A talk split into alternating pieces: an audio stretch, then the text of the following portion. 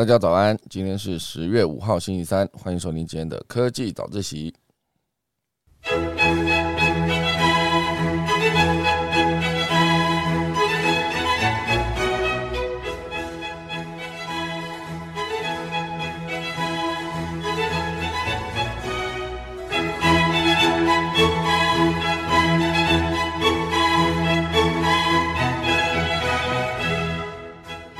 好的，今天科技早起要跟大家分享几则消息。第一大段呢，会跟大家聊到就是我们的华硕，华硕呢即将成立他们的元宇宙分公司，啊，这个算是一个蛮大的改变了，因为特别为了元宇宙以及 NFT 等相关的内容成立了一间分公司。那因为元宇宙这件事情，其实算起来是去年的十一月，Meta 改名啊，就是 Facebook 改名叫 Meta 之后。哦，就正式进入元宇宙的世界啊！不过现阶段呢，隔了十一个月啊，华硕即将成立元宇宙分公司，后续到底怎么发展呢？等下来跟大家分享。第二大段呢，会跟大家聊到，就是全家推出了家庭订阅咖啡啊，就是家家里面一个人订阅的这个机制，全家都可以去拿咖啡啊，所以这个已经算是比之前的跨店呃去咖啡还要更方便啊。那第三大段呢，会跟大家聊到跟太阳能相关的消息，应该是说，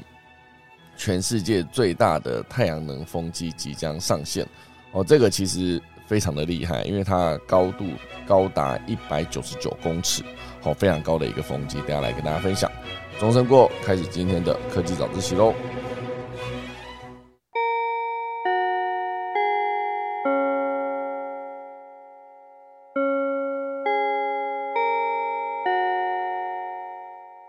好的，首先先来跟大家分享几则比较短的消息。好，第一个呢会跟大家聊到就是苹果啊，苹果现阶段呢它有一个 Apple Music 收录歌曲突破一亿首，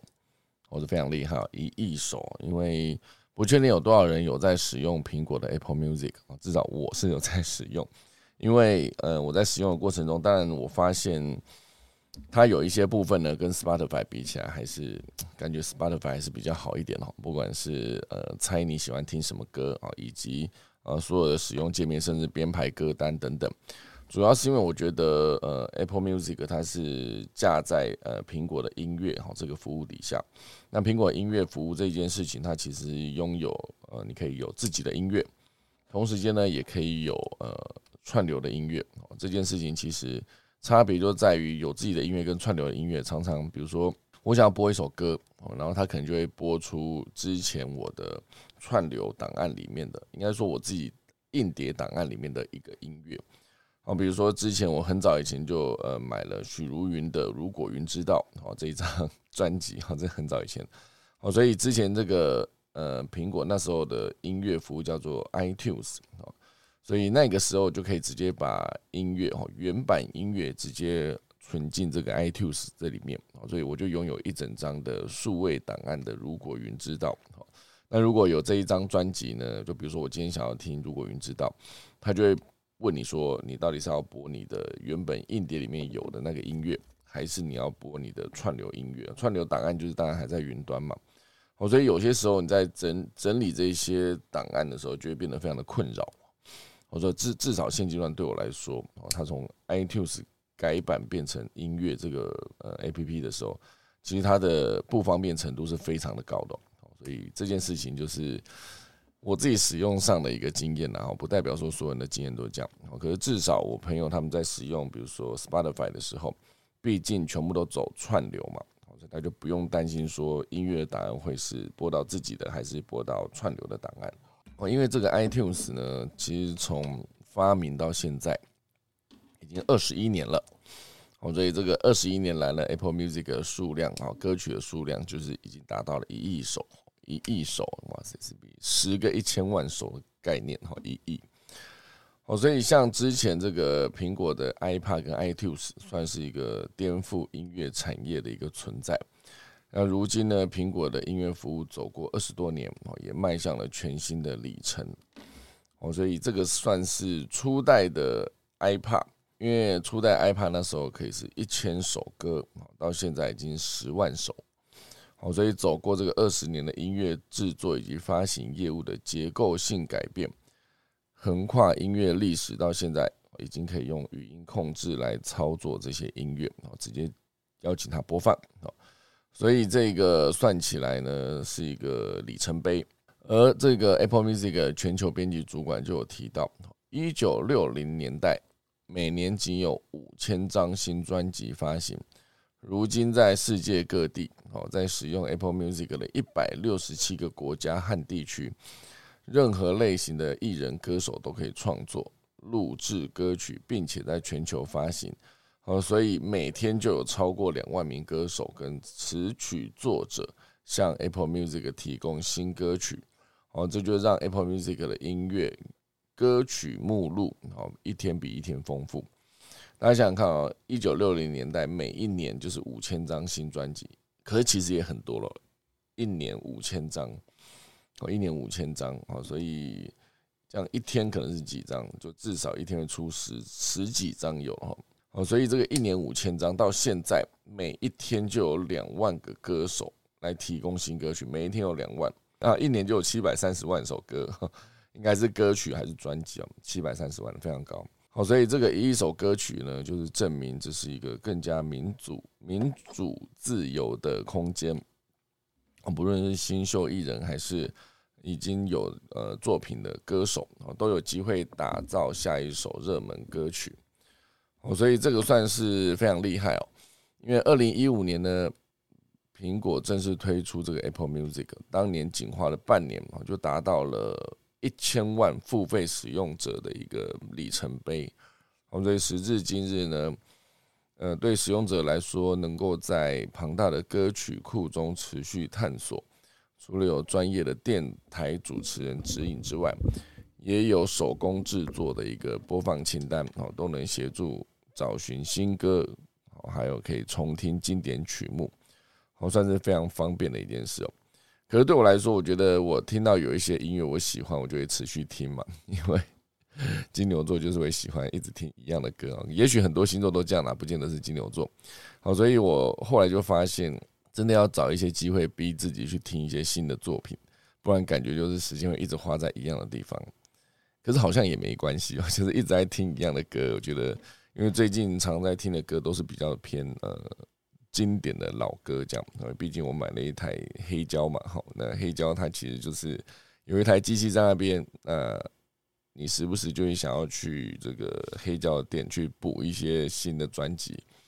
那我家附近就有一间哦，就是算起来应该是全台数一数二大的一个黑胶唱片的二手店。哦，所以直接在里面逛的时候，就会觉得很多封面都很好看。那虽然每一次听黑胶的作品呢，就会觉得里面的音乐怎么这么短哦？因为以前可能一首歌可能就两三分钟。那以黑胶来说，它有十首歌正反面嘛，所以一面就是五首。那五首每一首歌两三分钟，可能就是十到十五分钟，一面就结束了。你就必须去换页，换到 B 面，然后再继续听后面五首。所以很长要去换面，然后就变成呃，如果以呃现阶段哦，大家都是资讯流通非常快速的时代哦，就是数十世代的时候。你就会觉得一直换音乐的换面这件事情很浪费时间，很没有效率。好，可是我觉得那对我来说是一个是一个情怀吗，还是怎么样？因为毕竟能够直接用这么用怎么讲，就听这一种经典的音乐，我感觉这个换面好像也是值得的。黑胶这件事情，我不确定大家到底有没有概念了，因为我自己现阶段呢，就是毕竟会去逛这个黑胶的店嘛。然后我很多歌手其实也都不认识，所以唯一能够决定就是我到底要不要买这张专辑的原因，就只剩下就是这个封面好不好看。因为有些的黑胶唱片的封面设计真的是设计的非常的棒，有些就很有怀旧感了。你只要往那边一放，它感觉就好像是一个很有质感的一个很复古、很文青的感觉。哦，所以有些时候我就会直接。看好看的一个黑胶的唱片封面，然后就直接把这一张黑胶拿去试听。如果它音乐也 OK，我就直接把它买回家。诶，有些时候那个价格也不贵哦，因为以那间黑胶店它的分配来算，就是呃全新的当然有全新的价格，那如果说你今天是从想要买二手的话，二手还有分 A、B、C、D 的品质嘛？A 当然就是保存的最好，那 B 就次之哈，C 再烂一些，然后 D 就真的是呃蛮差的哈，就是它的整个可能封面哦，那个外面的纸盒是破掉了哦，然后里面的那个唱盘刮的乱七八糟。哦，不过还是会有人买哦，因为。它可能最便宜最便宜的可能一片四十九元，其实你想想看，四十九元真的是很便宜哦，一个御饭团的金额哦，当然是比较贵的那种御饭团啦，有一种那种呃什么香辣蟹哈那种四十九元，可是再上去就有九十九元了，然后有一九九二九九，然后五九九，然后再上去还有破千的，破千可能就是有一些二手，那应该不是二手，应该就是已经是新的新新的黑胶。好像我上次去逛的时候，我就看到一片，就是那个 Michael Jackson 的 Dangerous 那一张，然后他那个封面非常非常的华丽嘛，然后我就想说，我难得是一个呃，因为我之前听的歌也不多，所以那一张 Dangerous 那一张的封面就是华丽到我觉得会让大家非常印象深刻。哦，所以当我看到它在架上的时候啊，即便它是一个全新的，然后就价格也是蛮贵的，我就直接一咬牙就把它买回来。放在那边还舍不得开，因为它 真的就是一个很经典的那个设计。我觉得基本上那是我国中的时候听的歌了，就是很久以前，所以我就买了这张的黑胶的呃 Michael Jackson 的专辑，不便宜，可是感觉是一个过去一个蛮值得的一个时时段啊。就是现阶段大家应该就是听到某种音乐，你就会觉得好像是回到当时一直在听这个音乐的时间。或者比如说，你之前在考联考的时候，如果你一直在听某一首歌，那你现在就会在重听这首歌的时候，你就会觉得嗯，好像回到那时候考联考的那个紧张的情绪。我不知道大家会不会这样啊？我至少我会这样子。好，所以总之呢，这就是 Apple Music 突破一亿首，它的库存非常多，一亿首，然后分享给大家。好，那接下来还要再跟大家聊到就是。呃，我觉得这则蛮有趣的啊，它跟科技没有说直接的关系，不过至少这是一个台积电正在使用的一个五分钟之内完成专案报告，是年度专案报告的一个简报法。这件事情我觉得非常酷哦，因为很多的公司其实就包括像亚马逊，它其实也不会让你简报就是做的乐乐等哦，就是可能就是一页，每次开会就是一页一页把那个所有事情搞定。包括我之前在看的一本书，就是二十个字的精简文案。好，它的作者呢，之前也是在呃 Toyota 工作。那 Toyota 之前开会，所有东西都是一张纸哦。你要做任何的计划、任何的报告，哈，就是一张纸，只能在一张 A4 纸之内完成所有的资讯。好，所以你要必须把所有东西精简、精简再精简。或者包括到字数，好多可能会有些时候你在写一段话的时候，你就会发现其实。你改变主词、动词，或者是你直接用形容词，或是用什么方式，你就可以把字数变得更少，哦，再简化、浓缩等等。哦，所以像我相信台积电这个公司，绝对是一个呃，当然工作压力大啊，工作效率高，这一定是存在的，毕竟是全世界的顶尖企业。所以呢，在这个顶尖企业工作里面的每一个人哦，时间都是非常非常宝贵。哦，所以像这一边就是会需要进进行一个就是五分钟简报，那简报一开始就先讲结论，好，然后接下来呢就是呃你直接讲完就是所有的内容，而且还会使用删除法，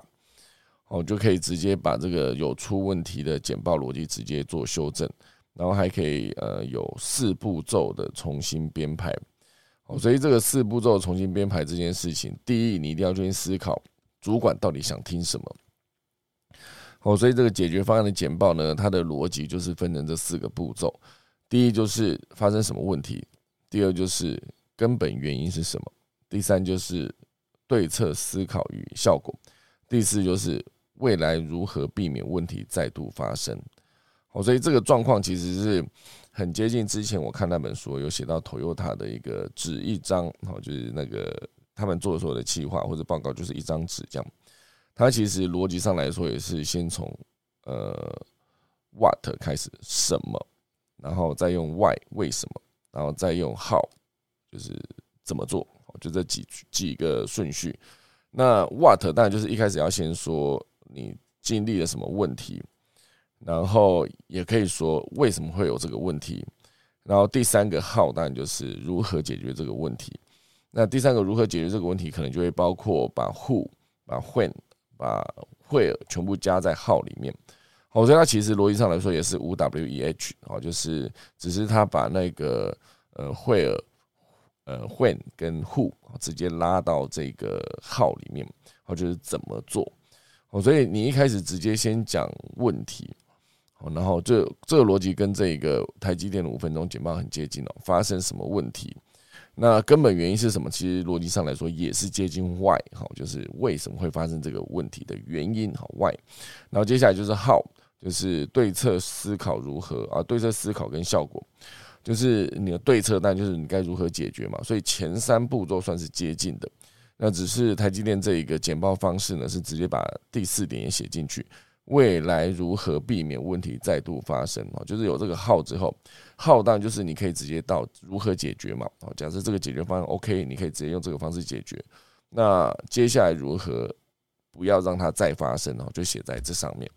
好，所以这个五分钟简报写完之后，当然你还是得学会如何表达，因为自己做的报告内容自己最清楚嘛。哦，所以在你报告的时候要有自信哦，就只要充分准备，我相信对很多人来说，这个简报。概念上来说，应该都是压力很大哦，就是你你必须把呃在很短时间之内把事情讲清楚，而且直接报告的对象还是主管哦，这其实当然就是压力很大。不过如果学好这个简报术，然后持续练习，然后我相信可以在很快速的时间内完成。那这样对这间公司来说，就是一个非常有效率的事。先讲问题，然后再讲问题背后的原因，然后再讲对策跟方法，然后最后面再避免问题，如何避免问题再度发生。我觉得在投塔里面，它其实应该也算是把如何避免问题再度发生也放在号里面所以就是以一个 what 啊是什么，然后 why 为什么，然后到第三个 how 啊怎么做，我直接做出一个简报的方案。其实后来我发现，这对很多的简报来说都是非常简单的一件事哦。先讲结论，永远都是在现在这个大家注意力非常的短暂、很稀缺的时代，一个最重要的一个方式，先讲结论。不然你前面讲了一大堆，那对主管或者对听众来说，大家觉得哎跟我没关系啊。好，所以这这就有点接近这种募资简报。很多人一上台就直接讲我我们公司是谁？啊，我们是谁，我们公司做什么的，然后我们推出了什么产品，我们的产品呢跟别人比起来有多厉害多厉害，比如说体积比别人更小，然后效能比别人更高，那这就是我们的产品，请大家来买。刚刚那一整串讲完，你会觉得哎奇怪，关我什么事啊？因为他没有去思考说听众他到底要什么，甚至他根本没有听思考过听众是谁哦。因为每一个人对产品、对服务的需求都不一样。好，所以如果一开始先讲一个故事，哦，就是某某人、某某人曾经遇过一个什么问题，那这个问题可能你也有遇过，那这个问题是什么？好，那今天我们就是针对了这个问题提出了一个解决方案。好，那当然这个问题被解决之后，这就是我们的服务。那目前为止呢，大家才会觉得台下听众才会觉得，哦，原来是因为发生这个问题，然后这个问题背后原因是这样，那好像跟我有关，我才会想要去听后面的，在后面的时候，你才会进进行到，比如说我们的产品到底为什么比别人好，因为我们的体积更小，然后效能更持久等等，哦，一定要先引起他的注意，让所有的听众就是知道这件事情跟我有什么关系。我才会继续的听下去，不然对听众来说，你一开始花很多时间来讲你们公司吼过去多厉害，然后你们公司过去的辉煌的战绩什么什么的，其实对台下听众来说一点关系都没有。就是我也不想要去听你公司有多厉害，那你公司有多厉害这件事情，一定就是。当你把问题顺利的讲完，然后也快速的连接了台下的听众，就会发现哦，原来台下的听众我也有遇过这个问题。那我当然想要后续好好的听你要讲什么。好，所以这个简报逻辑当然就是这样子。我始终觉得简报或者也不要把它定义成简报了，我就是用这个方式表达。好，就是不只是做简报来表达，有些时候你是不用做简报，你还是可以直接把表达这件事情做好。就是表达这件事情为什么没有列在我们的国民基础教育里面？因为好像从头到尾都从小到大都好像至少我啦都没有一门课在教你做表达这件事。好，可是老师却很爱叫你做报告。就大学的时候，就从来没有人教过我们如何做简报。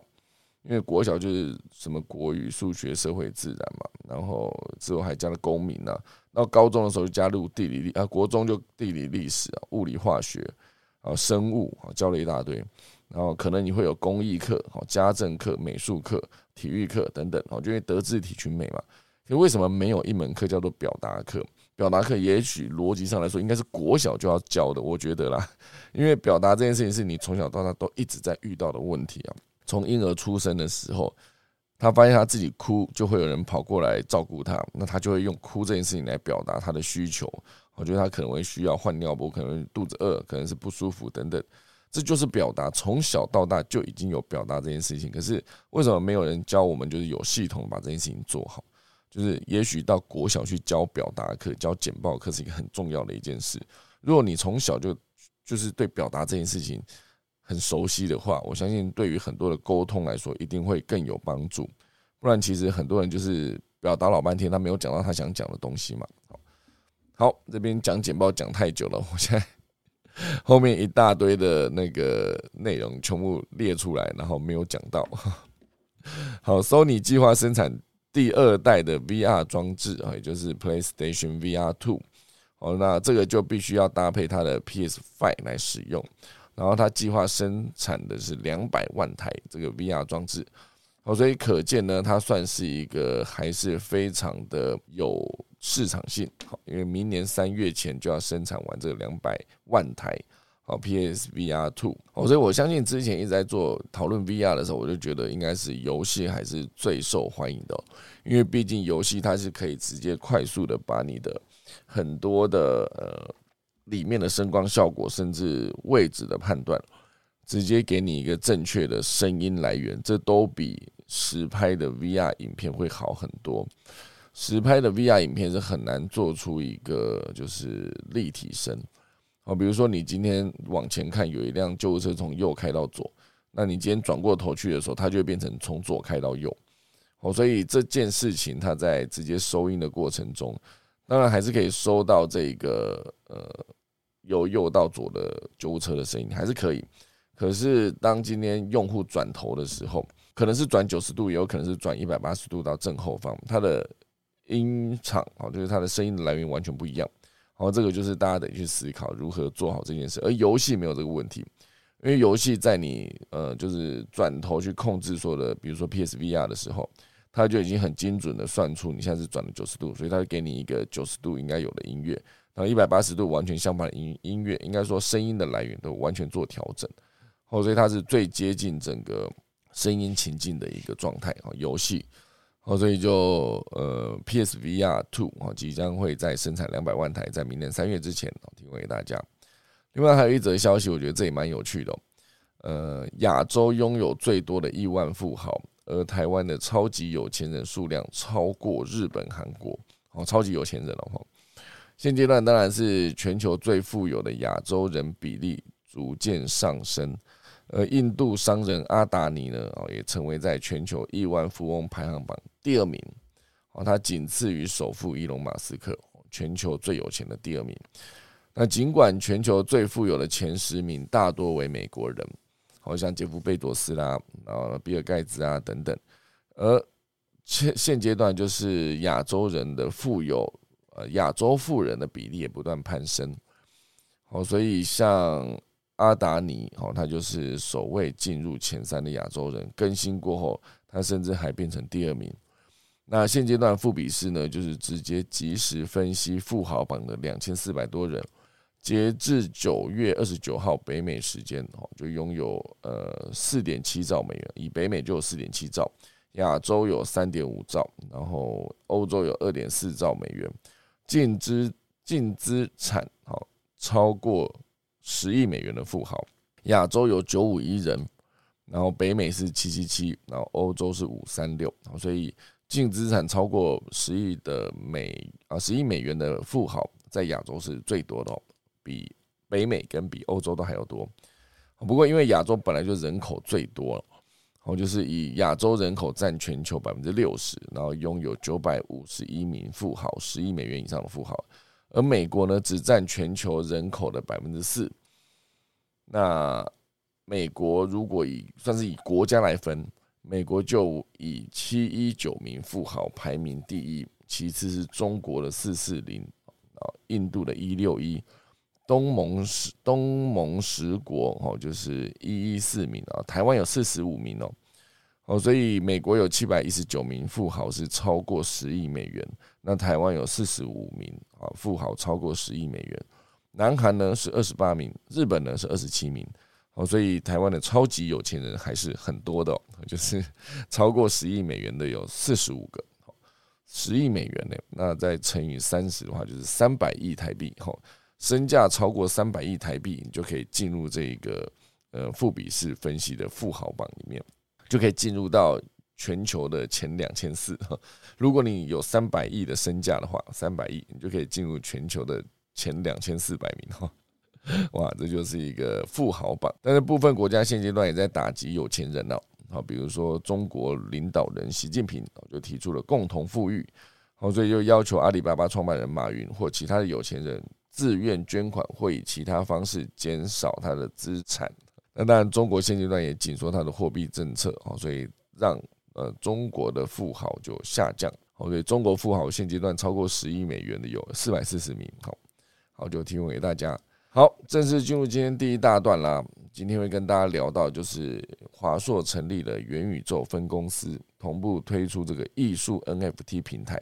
哦，所以华硕呢，现阶段是成立了这个华硕元宇宙股份有限公司。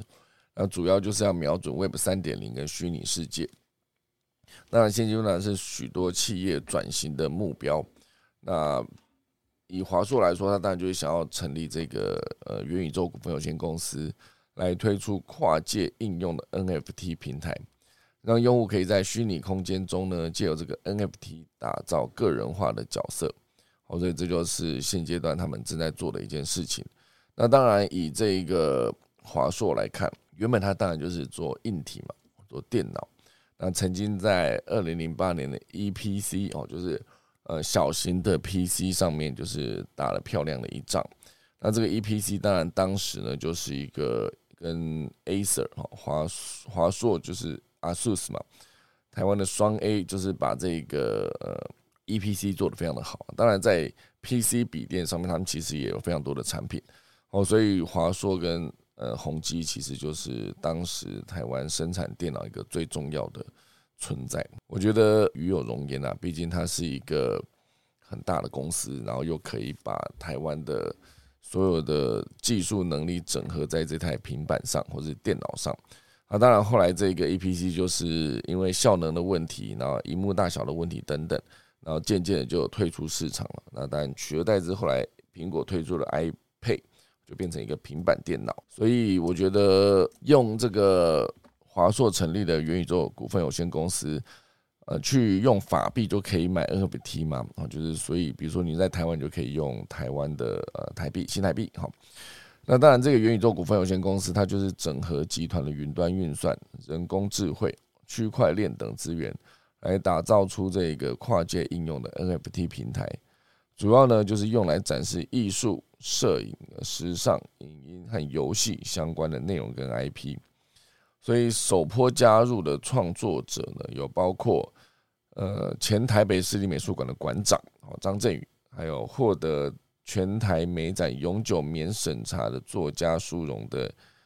杨延囊哦，囊是胶囊的囊哦，严是严格的严，哇，他的名字笔画非常多，杨延囊哦，这个。非常厉害的作家，还有台艺大的书画学系专任教授李宗仁，以及华人史上第一位运用达文西透明照染法来创作的零件啊等等，都是各行各业顶尖的艺术家啊，都可以直接来接轨这个元宇宙的创作。那根据这个华硕对外分享的资讯呢，NFT 平台上面会贩售官方正版的认证的作品。哦，所以对于这些呃想要收藏的消费者来说，它当然就是一个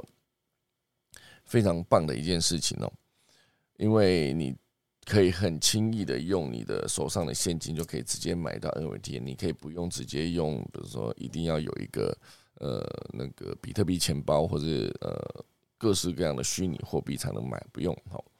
哦，所以只要有在这个艺术 NFT。应该说在这个平台上面购买了 NFT 啊，它就可以直接具备赋能的这个功能，就可以持有 VIP 的专属特权，来拉近你跟艺术家之间的距离。哦，其实我之前在思考艺术品这件事情，因为它无价嘛，所以它的价格都随人喊的。如果大家想要买 NFT 或者想要买那个所有的呃这些创作品、艺术品的话，某种程度上有很多人是把这个当成一个就是节税 哈，因为你今天把钱花在这个艺术品上面，它当然会是一个我把钱花掉了嘛。那当然，艺术品它的价差可能是一样，因为对有。对大家来说，它其实就是一个这个价差的存在，我就会让大家觉得，难道这一幅画真的这么贵吗？有的时候你真的看不懂哦，就是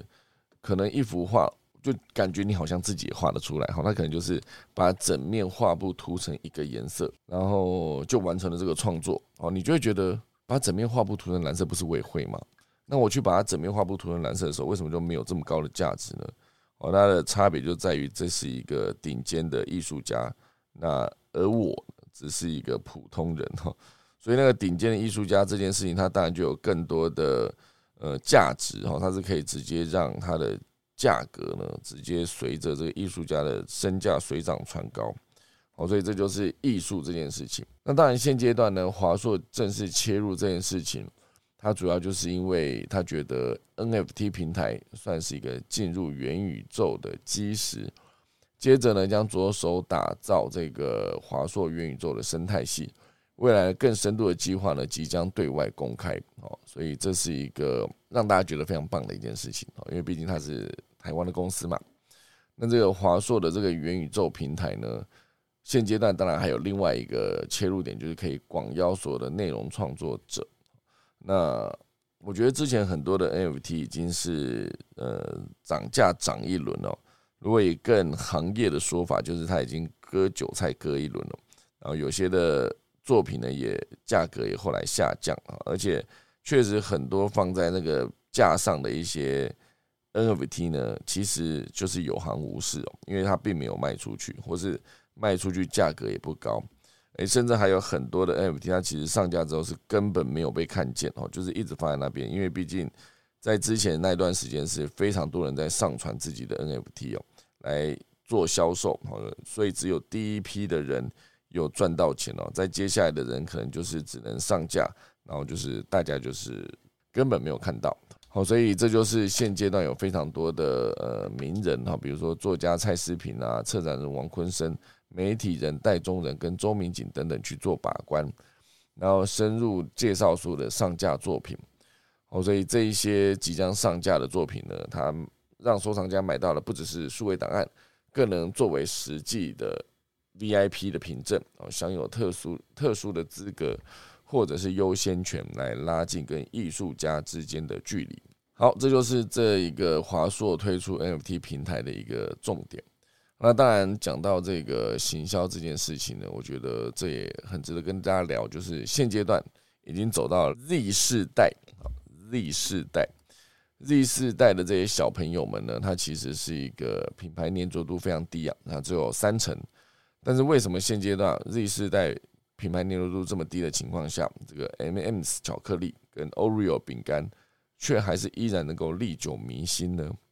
因为这个 Z 世代他们最喜欢的三大产业领域哦，根据研究结果显示是科技、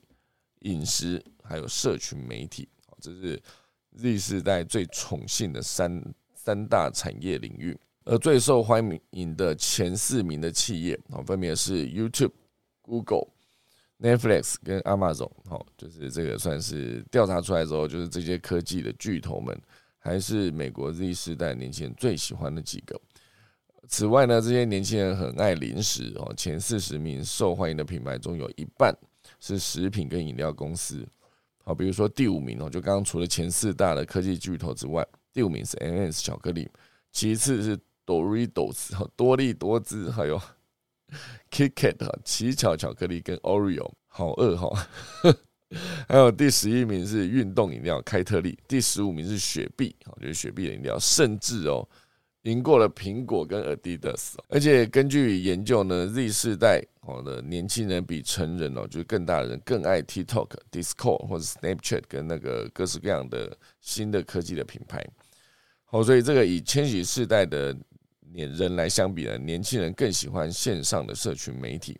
好，所以如果说你想要打入这个年轻人 Z 世代的话，有几个重点。好，比如说你必须强调永续性跟道德观哈。如果您是采取减少碳足迹跟环境友善的材质，这些商品呢，这就会让年轻人青睐。然后还有公司必须展现出公平的薪资以及多元化和包容性啊，这就是永续性跟道德观。那第二个就是个性化，那整个 Z 世代消费者呢，更可能买单提供个性化策略的品牌。哦，所以毕竟每一个人都有一个要有一个自我的特色嘛，所以。这个个性化的品牌，就是比如说像 GoGo 你可以买到各式各样的配件去做组合，好，所以打造出一台就是独一无二的属于你自己的配色或者配件的一个 GoGo 它的概念会有点接近像之前讲哈雷啊，全世界没有任何一台哈雷是一样的，因为毕竟能够克制化的部件真的太多了哈，这是个性化。第三呢，当然要善用 IG 跟 TikTok，好，就是持续跟他们沟通。第四，你必须抛弃性别规范跟语言，好，因为 Z 世代对于这个性别的看法呢更灵活，哦，这直接反映在购物习惯中，哦，比如说购买异性的服装的时候，他们不会有任何的疑虑，或是传统性别角色跟关键用字已经过时的这种感觉，好，所以如果品牌仍坚守性别二元论，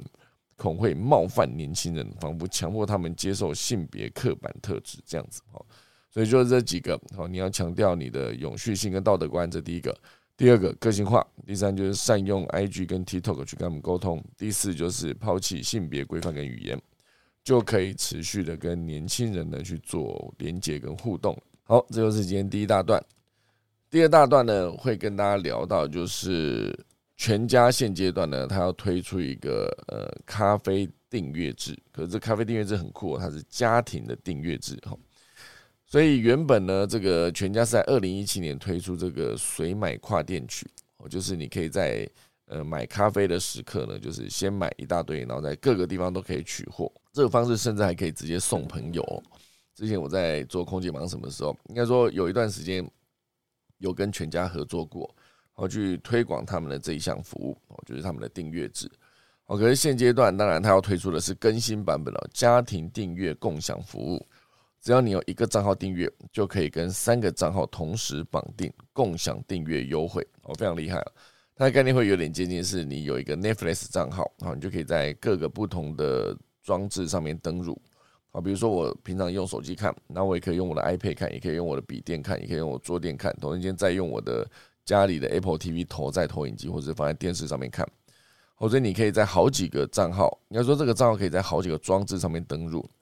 那当然，呃，很多人就可以直接用这样子的一个呃设定的漏洞，直接用共享账号的方式，就是五个朋友共享这个账号，就是大家出一样的呃除以五的这个钱，然后就是可以看这个内容的时候，就大家都可以看哦。当然，好像同时间无法两地登入嘛，所以就只要瞧好到底什么时候给谁看啊，这样应该就 OK 了哈。哦，所以这个订阅制的这个服务呢。算是现阶段很多的品牌都在做的事情。然后这个订阅现阶段他推的家庭订阅共享服务，就是让你一个账号订阅就可以跟三个账号绑定哦。就假设你的爸爸妈妈跟你的姐姐哥哥弟弟妹妹等等，他都有机会让你的整个订阅变得更简单哦。就是反正我去卖嘛，然后你只要告诉你的家人说你直接去卖就可以了啊，不是你直接去现场拿这样就可以了。这个共享账户操作就是直接在他的全家 APP 上面设定一个共享人，然后还有共享的商品，然后共享成功之后呢，就可以直接用这种方式去让你的家人也完成直接去取货的一个方式。你这个全家 APP 一年一亿次的会员转赠哦，其实就是瞄准这个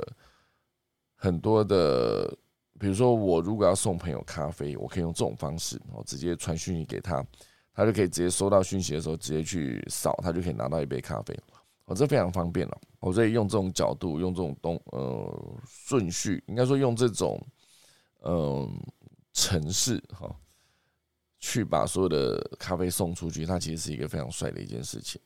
而且这个随买跨店取订阅制的商品啊，包括很多，就是它的 Let's Cafe 的经典系列，还有它的鲜奶、豆浆、茶饮、天然水等等，以及是每个月五杯、十杯、十五杯、二十杯等等不同的规格的订阅方案，而且还可以直接享有七折到八五折不等的优惠啊，更以跨店取跟自动续订。最高九十天兑换期限的三大优点来备受这个会员喜爱。好，其实我之前在研究全家跟研究 Seven，我发现全家真的在很多的领域上面持续的创新哦，拼了命的在创新。这可能就是因为它是呃整个市场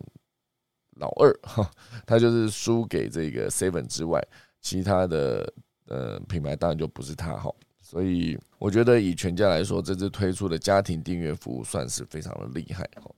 好，那当然以这个转型这件事来算，好，就是当然全家我觉得它持续不断在推动它的转型嘛。那还有另外一则我收集到的，就是郭元义，大家有听过郭元义哈，百年喜品老店。那当然，它现阶段它要跳出一个框架，就是他们并不只是卖汉饼哦，就是比较复古传统的那一种喜饼。我不知道大家喜不喜欢复古传统那喜饼很大一片，然后。感觉会让大家觉得好像非常的甜，然后非常的就你就很害怕吃这种。我以前就看到那种大饼，就觉得好像它热量很高，然后很甜哦，直觉反应。因为很多确实之前吃过，真的很甜。那后来就是会比较多人去送那种喜饼，就是里面有一包一包小包的饼干那一种，有一种红帽子的感觉，就很好吃，有吗？所以之前看到那个小时候啊，小时候看到长辈去参加别人的婚宴拿回来的喜饼。就是他只要是大饼就觉得哈不想吃，那只要是那种小包饼干就觉得很快就一包一包一包一下就把它吃完哈。好，所以这是不知道为什么从小到大啊，我对这个圆圆一块的大饼呢，就是印象很深刻，就会停留在它就是感觉很很油很胖这种感觉，或者很甜。因为其实现阶段很多人就很怕很甜的这个存在，很甜感觉就是会让自己变胖，感觉哈。所以现阶段的这个郭元义呢，大家就会想到传统的汉饼，但是他们其实一直在与时俱进。哦，所以主要是因为面临的西式糕点的强力挑战，而且消费者口味也大量改变，甚至还有一个重点就是结婚人次下降，还有观光客因为疫情无法入境，所以你的赠品礼赠品这件事情也没办法卖。哦，所以过去呢，郭元义的喜饼做的非常的成功。但是很多消费者呢，一辈子到郭元义的店只到那一次哦，就是除非你要结两次婚然后 第二次婚，而且你好像也不太好意思去，不太不太想再继续送喜饼，所以你就去郭元义一次哈。但是现阶段呢，郭元义想要让这个品牌呢，不再只是糕饼店啊不再只是喜饼店，好，所以产品面来说，就是持续开发伴手礼，好，比如说蛋黄酥啦、凤梨酥啦，或是西式的饼干，他也送，好嘛，他他也出。那无论人家想要送这个中式的传统礼盒，或者西式的现代一点的礼盒，他都可以想到郭元义。那在口味上面，好，那当然就是回应近年来的消费者健康诉求，少油、少盐、少糖，而且在尺寸方面呢，也因应当今小家庭的单身贵族，就推出四分之一的汉式大饼尺寸单独包装，哦，四分之一，哦。因为它其实还有推出一些小礼盒或者是小的茶点，它其实都是可以直接搭配呃咖啡跟茶来吃饼配茶这个概念。哦，所以很多这个跳脱原本西饼的框架，并且还拓展了更多的通路，也做电商，然后也上架到便利商店。哦，所以他们持续在深化这个线下体验，甚至是可以直接在门市办说故事跟用博物馆说历史的这个方式，来跟所有的消费者沟通跟互动。因为它整个的门店外面的郭元义，其实它已经放上了这个英文的这个郭元义 K U O，然后 Y U A N，然后在 Y E，哦，这就是它郭元义的名字。然后放上去的感觉很像精品店哦，很像这是一个很高档的一个甜点店的感觉哦，这郭元义。这样放确实蛮好看，而且我觉得它的那个字体选的蛮不错的哦，就是还蛮有质感的。因为有些这样用的不好的字，哈，就是字形啊，字形也是有它背后代表的意义，哈。所以以这个郭云义一系列的改变之后呢，二零二一年郭元义的高饼博物馆在网络上面的声量啊，在网络温度计民调中心去统计，它是一个声量最高的一个观光工厂，第二名哈，第二名声量第二高哈，所以这一个当然就是现阶段他们的老店转型哈，直接做到一个让更多人看到，更多年轻人喜欢，然后也引领消费者去修改他们的产品的逻辑，好，所以就是郭元义持续转型中哦，那第三大段会跟大家聊到，就是全世界最大的陆域风机，哈，就是风力发电机。哦，这是一个来自丹麦的风机大厂，叫做维斯塔斯。最近呢，推出了一个轮毂，哦，就是它的高达一九九公尺的一个陆域风机。好，看来就是不止离岸风机朝着大型化发展，为了捕捉更强更。更高、更强大的风风机之后就要做的越来越大，哦，所以当它越来越大的情况下，就是直接在海岸上面的风机会让你看到，就是一整排哦，就像我之前去高美湿地看到一整排，我觉得嗯蛮有 feel 的，而且一直在转嘛，哈。可是如果一整排风机在转，有一台没有在转的时候，就会让我觉得非常的阿展，就为什么那台不转呢？哈，哦，所以这个维斯塔斯公司是跟德国的有一个叫做 Max。呃，Bogo 是这样念吗？我可以直接把它那个发音念出来，不知道它这样有一个两点在上面，这样子念不念得出来？吼，Max B G L。好，他没办法，因为它中间有一个 O，上面有两点哈，这个可能要再去查一下。德国公司就总之就是这个丹麦风机公司跟德国公司合作，采用这个混凝土跟钢材呃结合这个呃。德国公司的这个专利技术，就有机会推出这个 V 一七二 Dash 七点二啊 MW 的风机，就是全世界最高的陆上的风力发电机，就有机会在更高的高度上面去捕捉更强、更稳定的风，来提高这个风机的发电量。尤其是这类风机呢，还可以应用规划空间。在比较受限的中欧国家，因为你高嘛，啊，而且这个塔架呢是支撑顶上呃机舱跟叶片的重要结构，而且这叶片锁定在轮毂上面构成这个叶轮，